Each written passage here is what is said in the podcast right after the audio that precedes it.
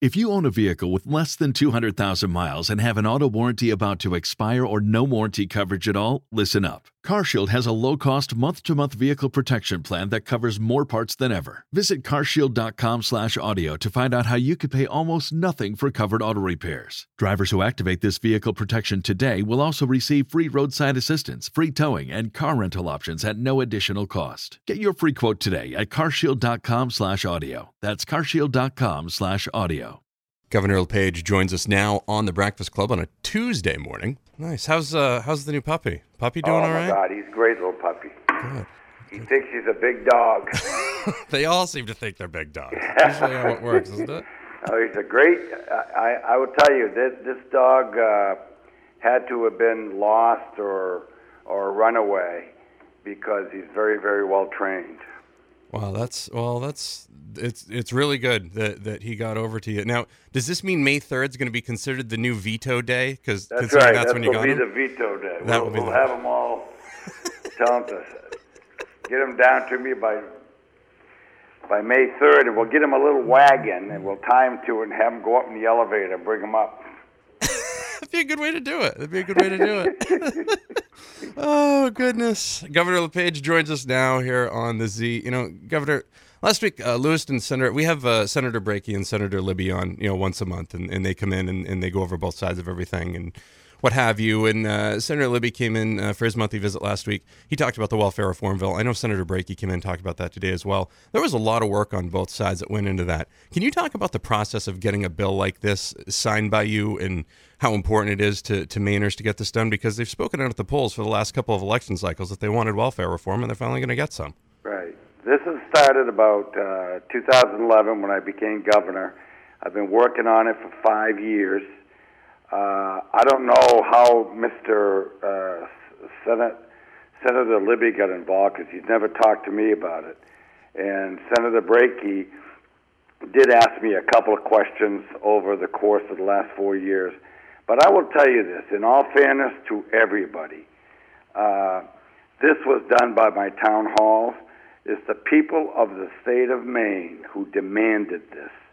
And for four years, we've gotten itsy-bitsy pieces every year. But this year, uh, they must have looked at the polls because the Democrats caved in and got it done. And and frankly, if you look at the polls, it polls at above above eighty percent. So they had no choice but to do it. And to say that he worked hard on it, wow, I'll leave it to the Maine people to decide. That, you know, it, that, it's funny that, you know, you mentioned that because it does happen quite a bit. You know, there, we all talk about we have to go across the aisle and stuff like that. Is sometimes is it, is it really that we have to come across the aisle, or is it that, okay, we've had two election cycles now and we really got to change this because the Maine people want it? Is that really what it boils down to? Let me tell you something. It had nothing to do with coming across the aisle. The Democrats have, have done everything possible over the last five years to not give me any wins. They... I'm, I'm telling you, and it's not the Democrats. I shouldn't say Democrats because it's unfair. It's the progressive leadership. And it's been, uh, I'm sure that you've seen what's happened in the state. They have not put up one ounce of effort to work with us or to do anything. Uh, they have been just no, no, no, no. And they, and they keep accusing me of uh, vetoing a lot of bills. It's, they just make it nearly impossible. I have still waiting. I am still waiting for the first question I ever asked the Speaker of the House in January of two thousand thirteen, and he told me, I'll get back to you. And that's the exact same answer he gives me every single time, and I've yet to get an answer. So no, nobody's gotten back is what you're saying. That's, that's that a good point. Exactly correct. Yeah. It's just... What you what you hear in the public and what happens under this dome are two totally different things. You know, I've had a lot of folks in the studio uh, from the Department of Unemployment, from the Career Center, and they all tell me and they all tell the listeners all the time about how Maine needs to attract more workers. And I know you've advocated a lot of things to make Maine more attractive to veterans in particular.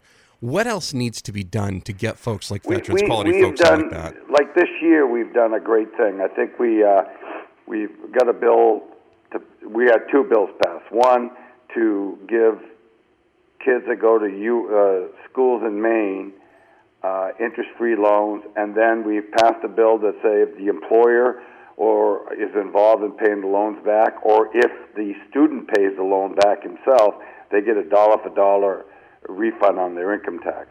That's a big, big move. It's the only one nationally that's doing this, so I think that's going to help. But the bottom line is this. Whether you bring in new workers or new companies, investment capital goes where it's welcome and stays where it's appreciated. As long as the mentality of the legislature is anti-business, anti-good jobs, then we have no, no shot. And what I mean by that is the Natural Resource Council of Maine has voted down every good job opportunity that we've had since I've been governor. They've stopped mining up north. They're fighting the paper industry all the time. Every time we want to lower the cost of uh, electricity, they're up there going against it. When we try to help poor Mainers to get uh, a more efficient heating systems, they fought that. They are just the antichrist of this state.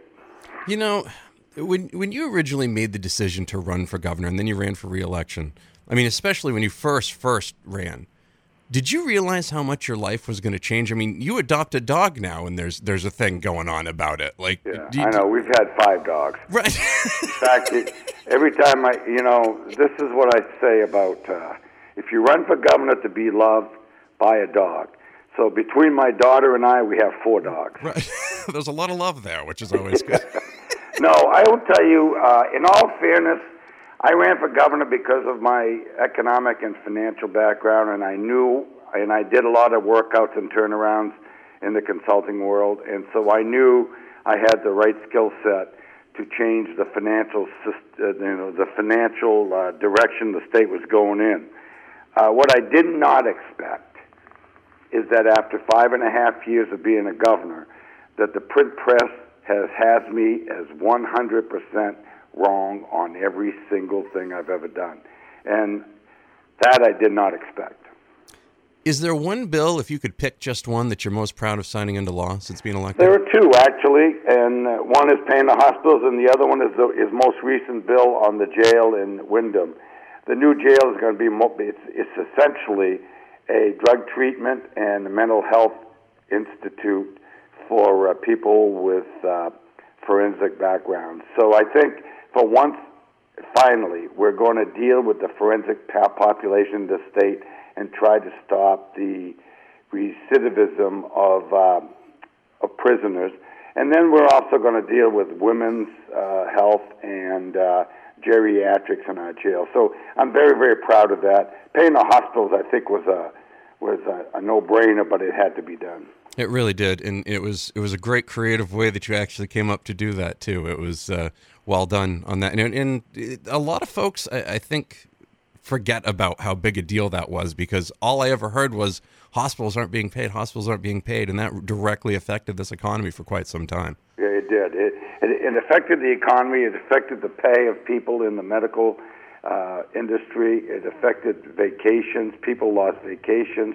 People were, you know, it was just a horrible, horrible thing. And the other thing it did is it affected the quality of care in rural areas.